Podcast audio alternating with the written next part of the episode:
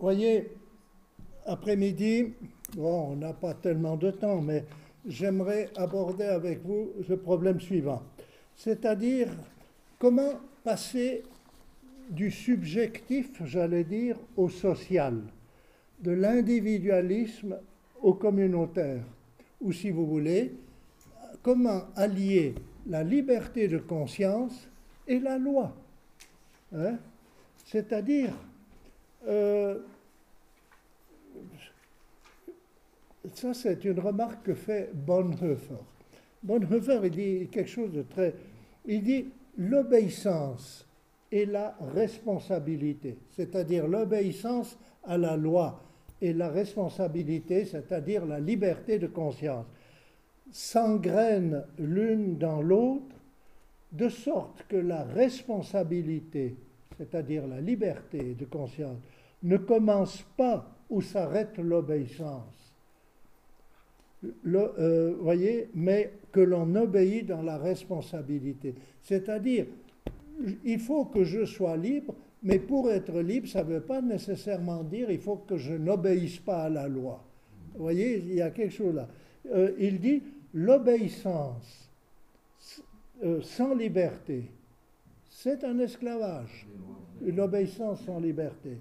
Mais une liberté sans obéissance, c'est l'arbitraire.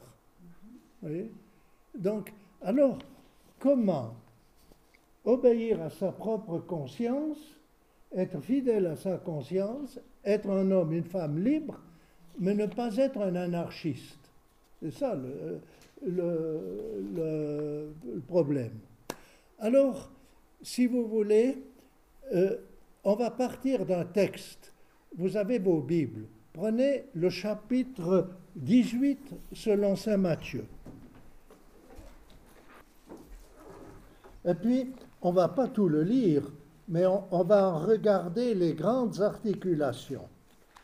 Le chapitre 18 selon Saint Matthieu, c'est au fond une règle de vie communautaire. Alors, vous avez au début... Euh, voilà. Ah ouais, ouais, ouais. Voilà. Alors, voyez, prenons le chapitre 18. Ça commence par le, par le, tout le problème autour du respect des petits. Voyez euh, Qui est le plus grand dans le royaume des cieux? Et finalement, Jésus dit il y a le respect des petits. Ça, c'est important. Voyez Voilà important, euh, le respect des petits. Donc, lorsque on est dans une communauté, il faut respecter toute personne, parce que toute personne est précieuse aux yeux de Dieu.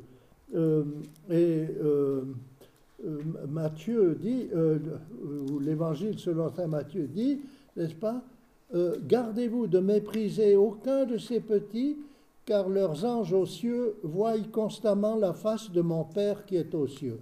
C'est-à-dire que tout homme, toute femme, toute, toute personne, aussi petite soit-elle, n'est-ce pas, est en relation avec Dieu.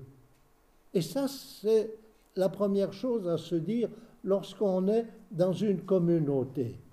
Euh, il n'y a pas des intelligents ou des, ou des benets, il n'y a pas des riches ou des pauvres, il n'y a pas des noirs ou des blancs, il n'y a pas des, euh, euh, de, tel parti ou tel autre parti, il n'y a pas des catholiques ou des protestants ou des évangélistes, non, il n'y a que des personnes qui sont en lien avec Dieu. Des anciens, des anciens, des nouveaux. Les anciens ou les vieux, les vieux et les nouveaux, oui, voilà. Et puis après, vous avez l'histoire de la brebis égarée. Voilà. Là, moi, je dirais, il n'y a pas d'exclusion aussi. C'est-à-dire essayer de rejoindre celui ou celle qui n'est pas bien intégré dans la communauté. Il fait partie, elle fait partie de la communauté. Donc, on ne peut pas euh, la, négliger. Ensuite, Troisième, euh, il y a si ton frère vient à pécher, va le trouver, reprends-le. Euh, s'il t'écoute pas, va avec deux autres personnes, des gens qui ont sa confiance, et puis essaye de le persuader. Et puis si ça va pas, voyez la chose avec l'ensemble de la communauté. Et puis si ça marche pas, ben ma foi, il faut croire qu'il fait plus partie de la communauté. Voilà ce que dit Jésus. Autrement dit, la gestion des conflits. Alors, le dialogue et essayer euh, ce que l'on appelle la correction fraternelle, euh, ou euh, essayer de, oui, de retrouver le chemin de l'unité avec une personne. Voyez, on serait tenté, bien sûr, quand on a des enquiquineurs dans une communauté ou des gens comme ça, on a, oui, on, les envoie paître, puis voilà, pour avoir la paix c'est pas évangélique. C'est pas, pas le Seigneur, ça. Alors, n'accepte pas, au fond, que des gens se marginalisent et ne les. N'accepte pas la marginalisation. Gérer les conflits. Et puis ensuite, vous avez la prière en commun. Et ça, nous l'avons vu, ou vous l'avez vu, dans les différents euh, texte que je vous avais donné tout à l'heure. La prière en commun. Pourquoi? Parce qu'on est dans une démarche, dans une démarche qui veut rejoindre les gens et qui mobilise les gens au titre de leur profondeur, de leur transcendant, de leur euh, dimension transcendante ou de leur dimension avec le Seigneur. Donc c'est quelque chose de spirituel. C'est pas simplement de la diplomatie, c'est pas simplement de la gestion euh, de communauté, euh, c'est pas simplement euh, le problème de, de, psychologue ou de. Non, il y a quelque chose de plus. Donc c'est pour ça que la prière est la prière en commun. On peut prier chacun euh, euh, au, pied de son lit, bien sûr, dans le secret de sa chambre, mais lorsque, en communauté, on cherche un chemin, eh bien, c'est bien que l'on puisse prier ensemble. Voilà. Recours au Seigneur. Pourquoi? Parce que, et ça c'est fort cette parole, parce que là où deux ou trois sont en mon nom, je suis au milieu d'eux. Donc le Seigneur est au milieu de la communauté. Et on l'a vu ça à Jérusalem au point qu'ils peuvent dire l'esprit et nous avons décidé. On l'a pas vu cet esprit. Où est-ce qu'il était? Ben, Il était là. Il était là, il était là dans, dans la recherche et dans, la, dans le dialogue et dans les, euh, les démarches qu'ont fait ces gens. Voyez, la prière en commun. Et puis, ça se termine aussi, euh, cette, euh, ce, ce, chapitre 18, par le pardon. Hein, toujours pardonner. Pierre, qui croit être très généreux, dit est-ce qu'il faut y aller jusqu'à sept fois? Jésus dit non, toujours. Pas sept fois, toujours. Pardonner, n'est-ce pas? Pardonner, c'est-à-dire pour refaire le tissu de la communauté. Voilà, ça c'est alors important. Voilà le processus le processus à faire. Voyez euh, D'abord, échanger. Euh, et pour échanger, c'est-à-dire, il faut laisser parler les personnes. Il faut laisser parler les personnes. Euh, et ça, c'est important. Alors, quand on fait ce que l'on appelle un discernement communautaire. On demande à, chacune, à chaque personne de s'exprimer. Et pendant que cette personne s'exprime, on ne l'interrompt pas. Et puis on ne la corrige pas. On écoute. Et on laisse la personne parler, expliquer, donner sa, sa solution. Comme à Jérusalem, les uns et les autres se sont exprimés sur les rites euh, euh, juif. Voilà. Il faut écouter. Puis on fait le tour comme ça. Et pour cela, il faut écouter. Il faut écouter la personne, non pas en cherchant déjà le défaut de la cuirasse pour lui dire comment est-ce que je vais la contredire ou comment est-ce que je vais la neutraliser, non, mais l'écouter. Et là, il y a quelque chose d'important. Voyez-vous, il y a une question de la conception même de la vérité. Qu'est-ce que c'est que la vérité? La vérité, ce n'est pas les théories que j'ai, que j'ai engrangées, moi. La vérité, c'est la réalité. Ce qui est vrai, c'est ce qui est. Et la vérité, elle est vaste comme la réalité du monde, de la création, et la vérité, elle est vaste comme Dieu. Alors il est vrai que j'ai, que je connais une part de vérité, mais je ne saisis pas toute la vérité. Celui qui est en, ou celui ou celle qui est en face de moi, elle connaît une part de vérité, mais elle ne connaît pas toute la vérité. Vous savez, je crois que c'est Saint Augustin qui prend cet exemple. Il dit c'est comme un petit gamin qui est au bord de la mer et qui joue avec son seau et puis qui prend de l'eau dans la mer. Ce qu'il a dans son seau, c'est l'eau de la mer, mais ce n'est pas toute l'eau de la mer. Euh, ce que nous avons, nous, et que nous percevons, c'est une part de vérité.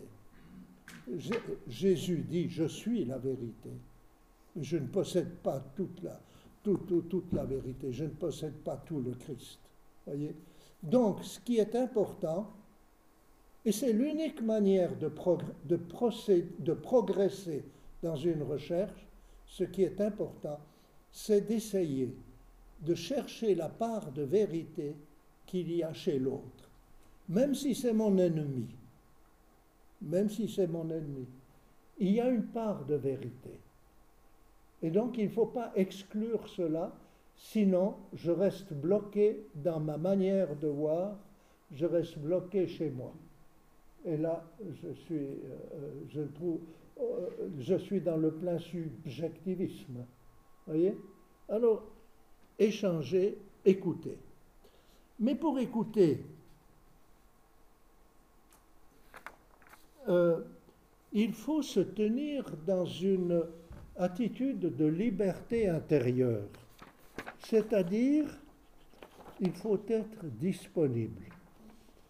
Et ça, c'est une condition sans laquelle il est impossible de faire un vrai discernement ou un bon discernement.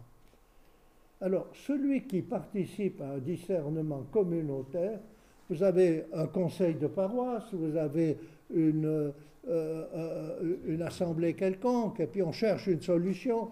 Est-ce qu'on construit un clocher ou, euh, on ne construit pas le clocher, ou est-ce qu'on investit ici ou on investit là, ou ben bref. Hein, celui qui reste bloqué dans son opinion, il n'avance pas et il ne peut pas participer à un discernement. Donc il faut cultiver d'abord sa liberté intérieure. Pour cela, j'allais dire, et c'est une ascèse, il faut se détacher de soi-même, au fond, pour assumer un bien plus grand, qui est celui de la, euh, communauté de croyantes. Hein sortir de son narcissisme. Et c'est ça qui permet de grandir humainement. Hein. Évidemment, ça implique parfois des sacrifices ou des renoncements personnels. Hein, ça c'est vrai. Alors vous voyez, se tenir dans la liberté intérieure. Et puis ensuite, alors, chercher ce qui unit, comme ils ont fait à Jérusalem, n'est-ce pas? Ils ont discuté, il y a eu Pierre, il y a eu Jacques, il y avait les anciens, il y avait d'autres. Chacun est arrivé avec ses solutions, avec ses angoisses, avec sa piété, sa manière de comprendre la volonté de Dieu. Et puis, Ils ont cherché ce qui pouvait être, ce qui pouvait unir, en tenant compte de la communauté, des païens qui se convertissaient, tout.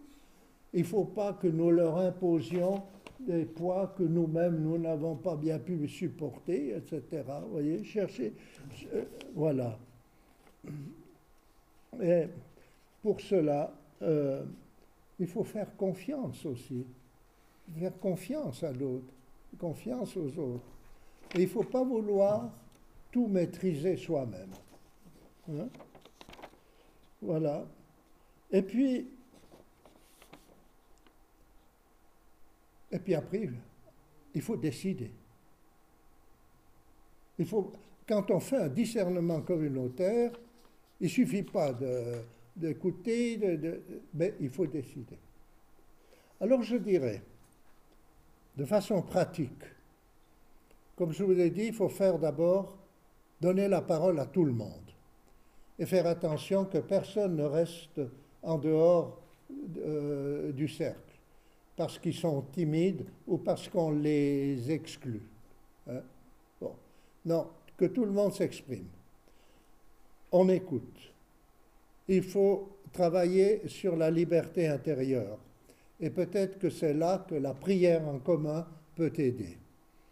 Il faut chercher ce qui unit. Et puis après, il faut quand même faire une discussion. Il ne faut, pas- il faut pas simplement écouter.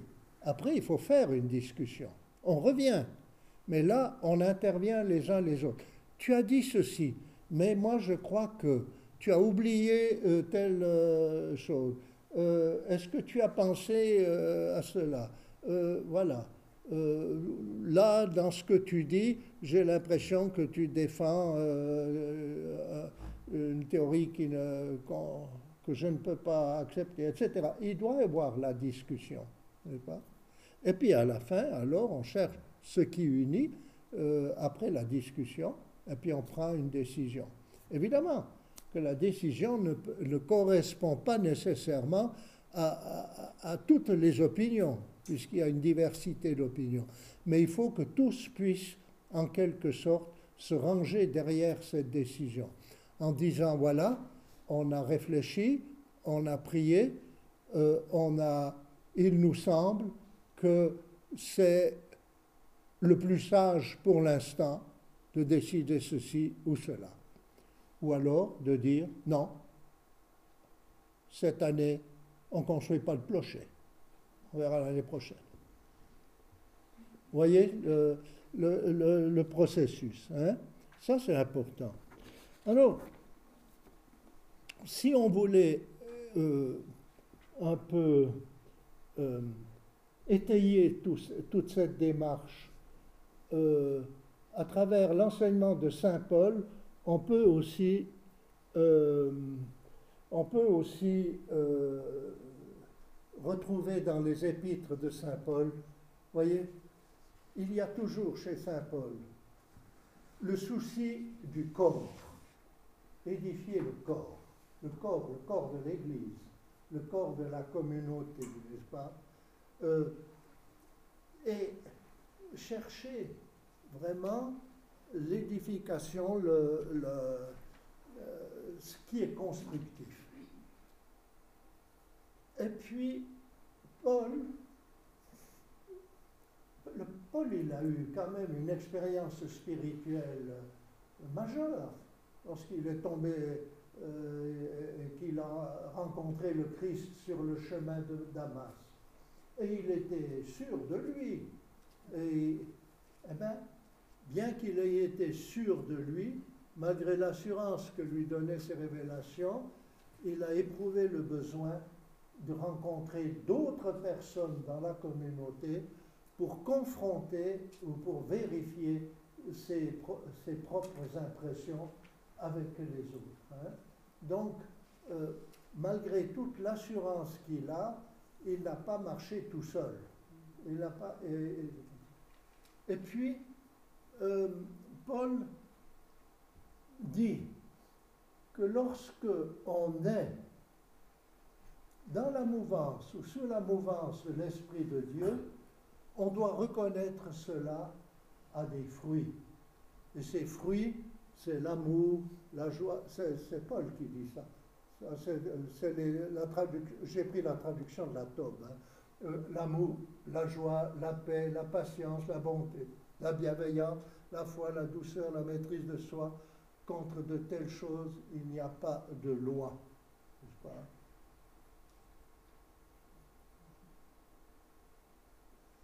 Euh, donc, est-ce que dans un débat, dans un conseil de paroisse, est-ce que finalement, malgré les divergences, les différences de caractère, d'éducation, de, d'attitude religieuse, malgré toutes les différences qui peuvent nous séparer, finalement, peu à peu, est-ce qu'on va vers l'amour, la joie, la machin, ou bien est-ce qu'on va vers l'aigreur, la, la rogne, le, maussade, euh, bref, en fait, la jalousie, vous voyez? Voilà. Alors ça, c'est des choses qui peuvent vous aider. C'est des choses qui peuvent vous aider. Bon, je parle ici de discernement communautaire, et puis j'avais derrière la tête euh, euh, un conseil, un conseil de paroisse. Mais on pourrait dire c'est la même chose dans une famille, hein, entre parents et enfants quand on commence à discuter avec les enfants, hein, quand ils sont un peu grands, ben voilà, euh, entre parents et enfants, ou bien euh, dans d'autres milieux. Est-ce qu'il n'y a pas là derrière un processus qui permet peu à peu de trouver un chemin, un chemin qui fasse grandir les personnes, qui fasse grandir aussi la foi, l'espérance, la charité, l'amour, euh, voilà, vous voyez, c'est ça que je pense qui est, important. À l'extrême contraire, il y a le père fouettard. Mais oui, c'est moi ton père, tu obéis, après c'est tout. C'est moi le curé, ou c'est moi le pasteur, et je décide. Ou c'est moi le président, du conseil, et je, fais le forcing. Oui, bien sûr. Mais on n'est plus, on fait plus l'œuvre de Dieu. On ne peut plus dire après l'Esprit Saint et nous. Non. L'Esprit Saint et moi. Il y a six voix pour, six voix contre. Pardon? Il y a six voix pour et six voix contre dans le conseil.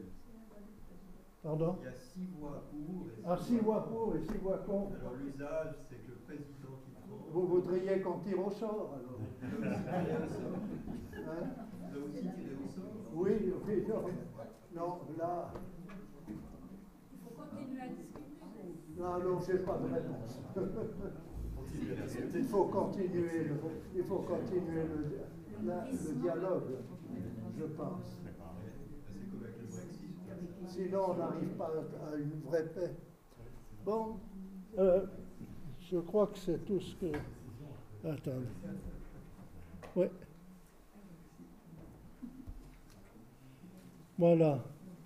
Alors, euh, je crois que c'est l'heure, d'après votre timing.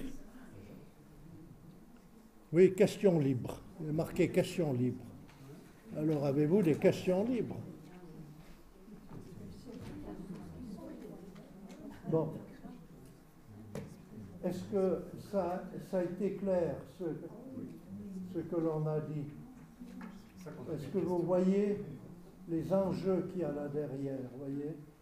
Euh, Et cette articulation, ça c'est important, cette articulation entre la, fidèle, la liberté qui fait que je suis fidèle à ma conscience. Et que voilà, mais en même temps, je suis membre d'une famille, je suis membre d'une communauté, je suis membre d'une paroisse, et donc, ou, d'une république, euh, d'un canton, et donc il y a des lois. Alors, comment je peux articuler les deux choses?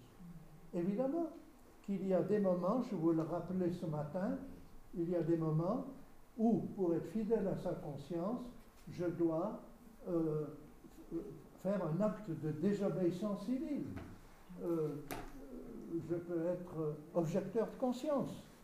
Je peux être, euh, vous voyez, avec le service armé ou, dans, certains actes médicaux, objecteur de conscience. Euh, voilà. Euh, bon, ça, ça peut arriver, mais c'est pas. euh, ce- ce sont des, situations extrêmes. Mais vous voyez, cette euh, articulation entre. Et je pense que, oui, il faudrait revenir ou insister sur euh, ce qui était le point de départ ce matin, c'est-à-dire l'intériorisation de la loi. L'intériorisation, euh, une loi qui est simplement un code qui nous surplombe ne fait pas de nous des hommes, des hommes et des femmes libres. Non. Par contre, lorsque j'intériorise les choses et que je pars de ma conscience, là, je suis un homme ou une femme libre. Et c'est, j'allais dire, c'est là que je rejoins le regard de Dieu sur moi. C'est dans l'acte libre que je pose.